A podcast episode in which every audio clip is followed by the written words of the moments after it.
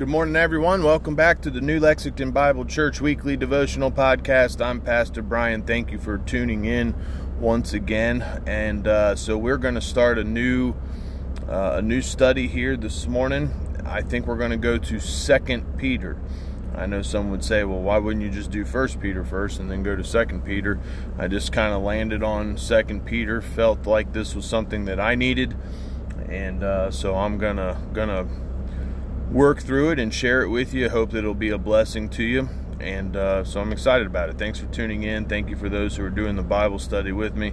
Best way to start the week, as I always say, get up Monday morning, get into those devotionals, your prayer time.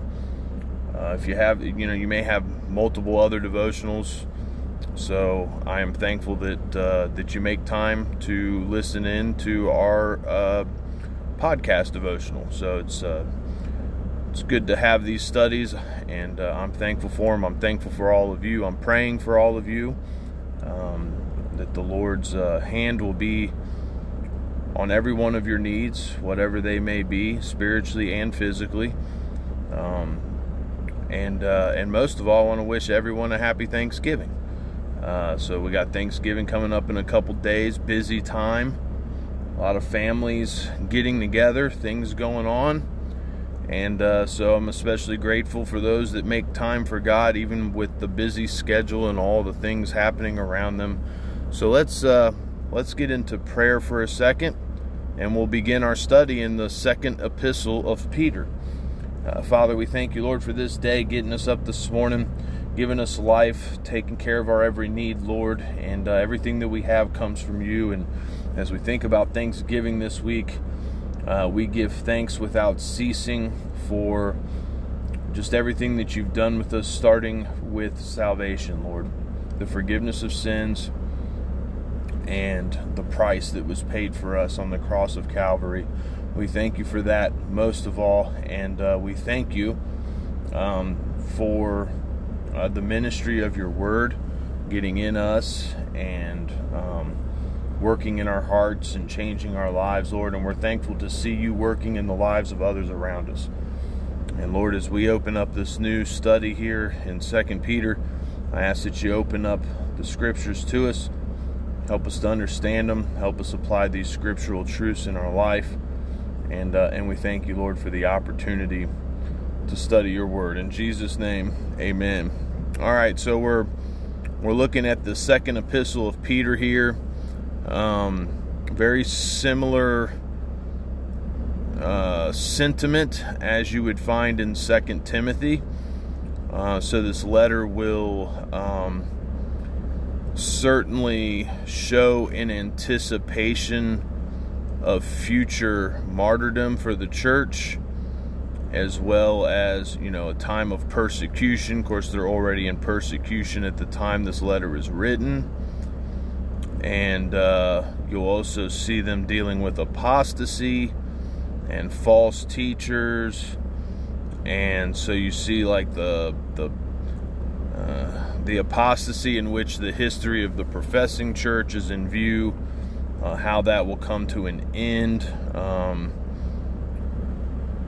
just a lot of things happening. But uh, but in this first chapter as we get into this uh, you'll see here, starting in verse 1, chapter 1, verse 1 Simon Peter, a servant and an apostle of Jesus Christ, to them that have obtained like precious faith with us through the righteousness of God and our Savior Jesus Christ. So, right here, opening up and in the beginning, um, Peter doesn't uh, spend a whole lot of time on the fact that he's an apostle.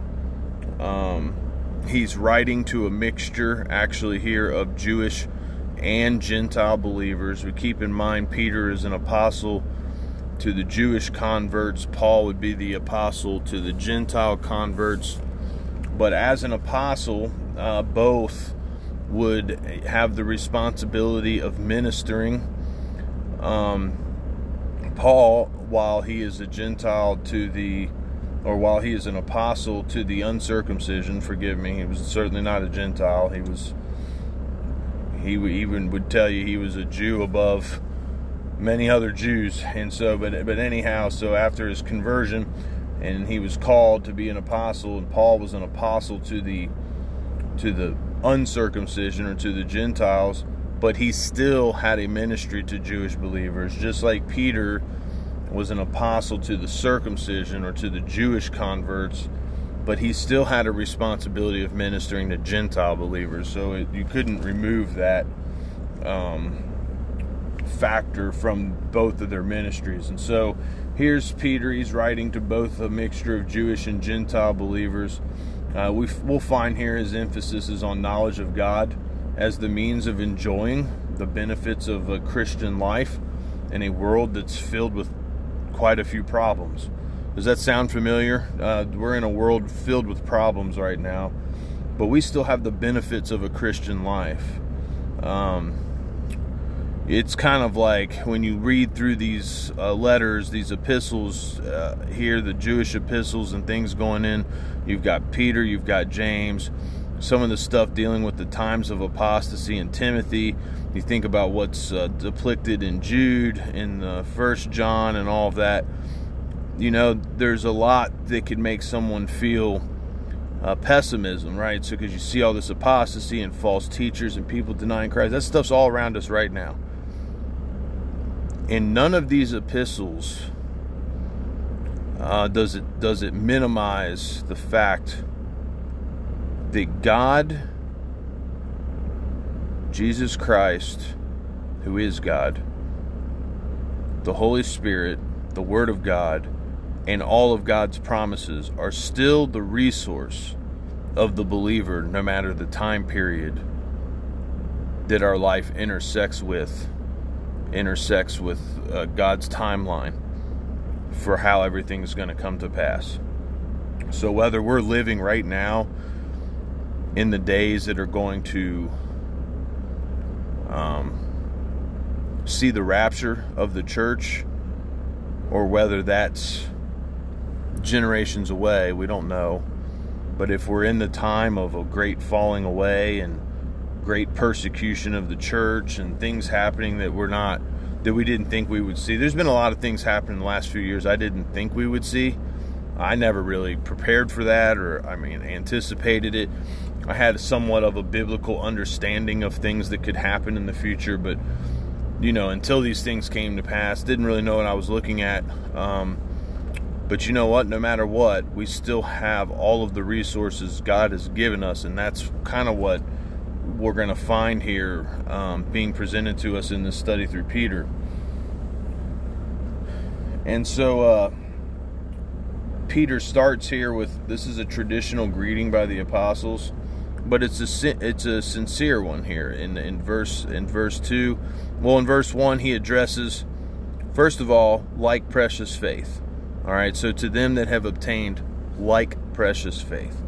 Um, and so we should be um, desirous of seeing the the best come from those who share the profession of faith in Jesus Christ, and um, so there may be, you know, we, we may in our life be around a lot of uh, different Christians.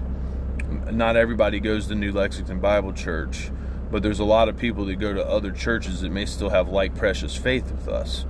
And so it's important that we desire the best for all of those that name the name of Jesus. Amen. But it says here this precious faith is through what? The righteousness of God and our Savior Jesus Christ. It's not of any works of righteousness which we have done. It's through everything that Jesus Christ has done. Then in verse 2, grace and peace be multiplied unto you through the knowledge of God and of Jesus our Lord. It's always good to pray this for all your fellow believers. That grace and peace be multiplied unto them in their life as they grow closer to God and grow in the grace and knowledge of our Lord Jesus Christ. Um, pray that for me if you would. I'll pray that for you as well. Um, but a traditional greeting, but a sincere one, a meaningful one. And uh, and I just I love that grace and peace. Of course, it's in the appropriate order. First, you have grace. You must receive the salvation through the grace of God. And once you've received grace, then you can have peace with God. Um, grace comes before peace. Verse 3 According as his divine power hath given unto us all things. How many things? All things, not some things, but he's given us everything. All things that pertain unto life and godliness through the knowledge of him that hath called us to glory and virtue. Uh, so, the life of glory and virtue is derives from God's divine power. It is not within our own power. He has given us the things that we need to pertain unto life and godliness. That's the Word of God, the resources of the believer. And it's through knowledge of Him that hath called us to glory and virtue um, that we are able to utilize those things which have been given to us um, that we may live a godly life and live a life for Christ. Verse 4 Whereby are given unto us exceeding great and precious promises. That's a, an amazing statement. First of all, the promises we've been given, given us are exceeding. Um, they're abundantly above all we can ask or think. They're exceedingly, um, exceedingly great. They they exceed any expectations, anything we could possibly imagine. I have not seen nor ear heard those things which the Lord has in store for them that love Him. Amen. And so we can't can't even fathom. They're exceeding. They're exceedingly what great. Um, when God says it's great, it's greater than any standard of good that that mortal man can can imagine. It's great by God's standards. That's as great as it can get. Um, there's none greater. Amen. And they're precious. We should hold them dear, and we should hold them in our hearts, and and we should know them. We should learn the promises of God. We should memorize them. We should get them in our heart, and we should stand on them. We should standing on the promises of Christ, my King. We need to hold on to the promises of our Lord um, and let those promises um, have the appropriate impact in our daily outlook and in our in our spirit every day as we go about living in this world. Amen. So we just need to hold on to those promises and listen to what these promises can do for us. That by these ye might be partakers of the divine nature. We need that. Partakers, meaning He shares it with us. If we'll use the promises of the Bible in our life, He will share with us His divine nature, meaning the nature of God, the divine nature of God, will um, be dominant in our life. And we should long for that and pray for that and desire that. And it will take work and prayer and um, commitment, but through His promises and in the Holy Spirit, um, He will allow the divine nature to be radiant in our life. Amen. And uh, so be partakers of the divine nature, having escaped the corruption that is in the world through lust. We've escaped it. The lust is there, the corruption is there, but the fact that we have Jesus Christ, we've been given the escape of that corruption. So, um, this is a this is kind of a this is a deep this is a deep uh, verse here. Um, I could really go into a lot more detail than I have time for on the podcast this morning. But so um, remember when uh,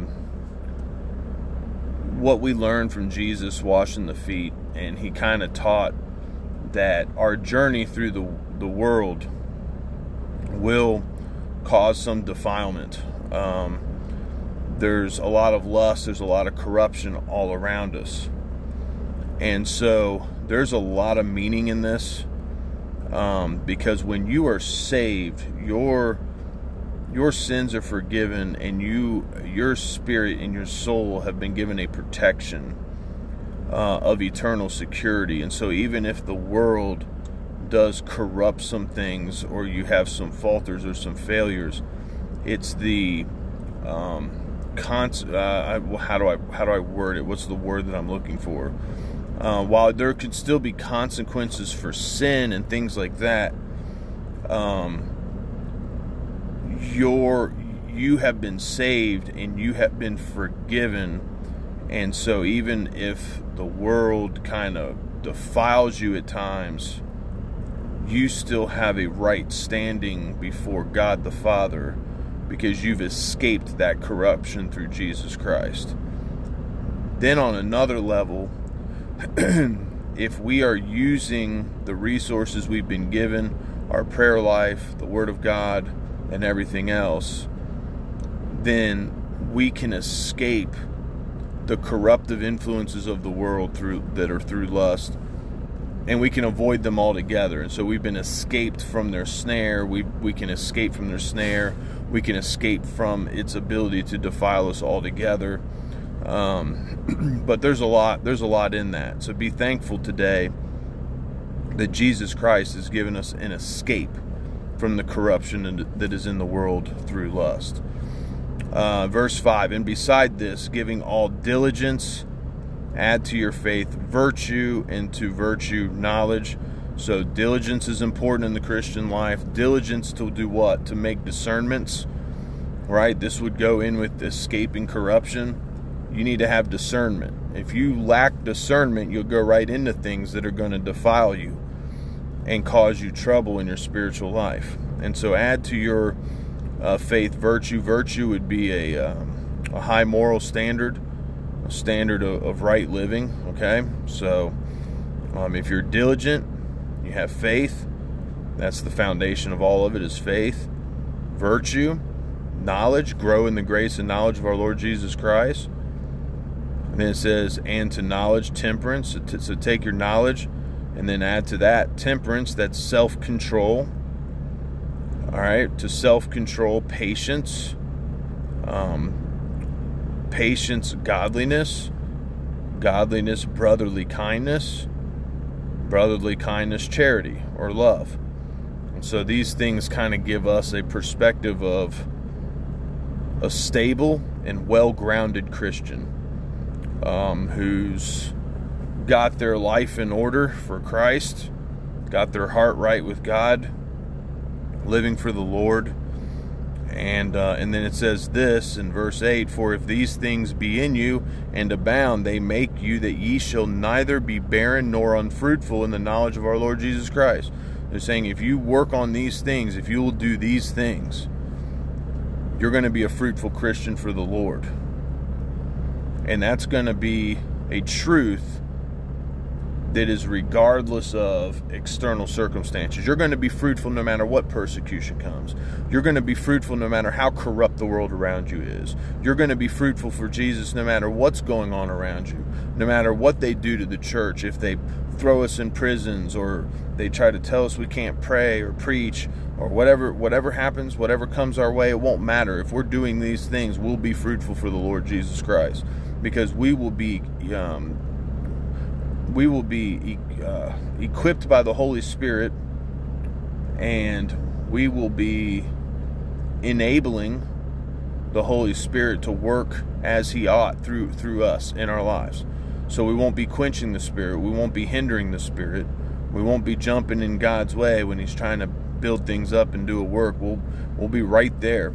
Um, applying these godly characteristics to our life using these resources in our life, yielding to God, letting Him bless uh, everything that's going on around us because the biggest blessing is seeing fruitfulness in the Christian life. Amen. So those are the first eight verses of Second Peter um, chapter one, and uh, hope that hope that was a good lesson. Let's focus on these things this week: faith, virtue, knowledge, temperance, patience, godliness brotherly kindness, and charity. Um, let's keep in mind this week that His divine power hath given unto us all things that pertain unto life and godliness through the knowledge of Him that hath called us to glory and virtue. Let's pray. Father, we thank you, Lord, for this lesson. And uh, help us this week, Lord. Help us begin to apply these in our life and focus on these things. Make them a meditation of our heart that you may cultivate a fruitfulness in us and a character that comes from us that is pleasing in your sight, but also that is um, a character that uh, helps our light shine to the world around us, Lord.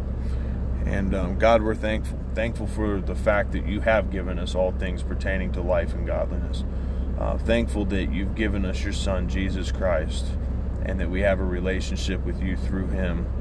Uh, and that these standards, these things that you're teaching us, they're achievable, Lord, um, because you've given us what we need in order to press towards that mark in our daily lives, Lord. So help us to do that, to be the best that we can be for you, to bring you glory, and to reach others for your kingdom, Lord. We love you. We thank you. We need you. I ask that you bless everyone this week, keep everyone safe. Uh, help everyone have a happy and safe Thanksgiving. Lord, heal up any that have been sick, those going through a hard time, those in need of a comforting touch, Lord, as we go into the holidays. You know all about it, and uh, we just pray for um, for our families, for our church families, and uh, God, just for your blessing to be on your people as we um, just live every day grateful for everything that you've done for us. In Jesus' name we pray. Amen. Well, thanks for tuning in. I'll see you next time on the New Lexington Bible Church Weekly Devotional Podcast.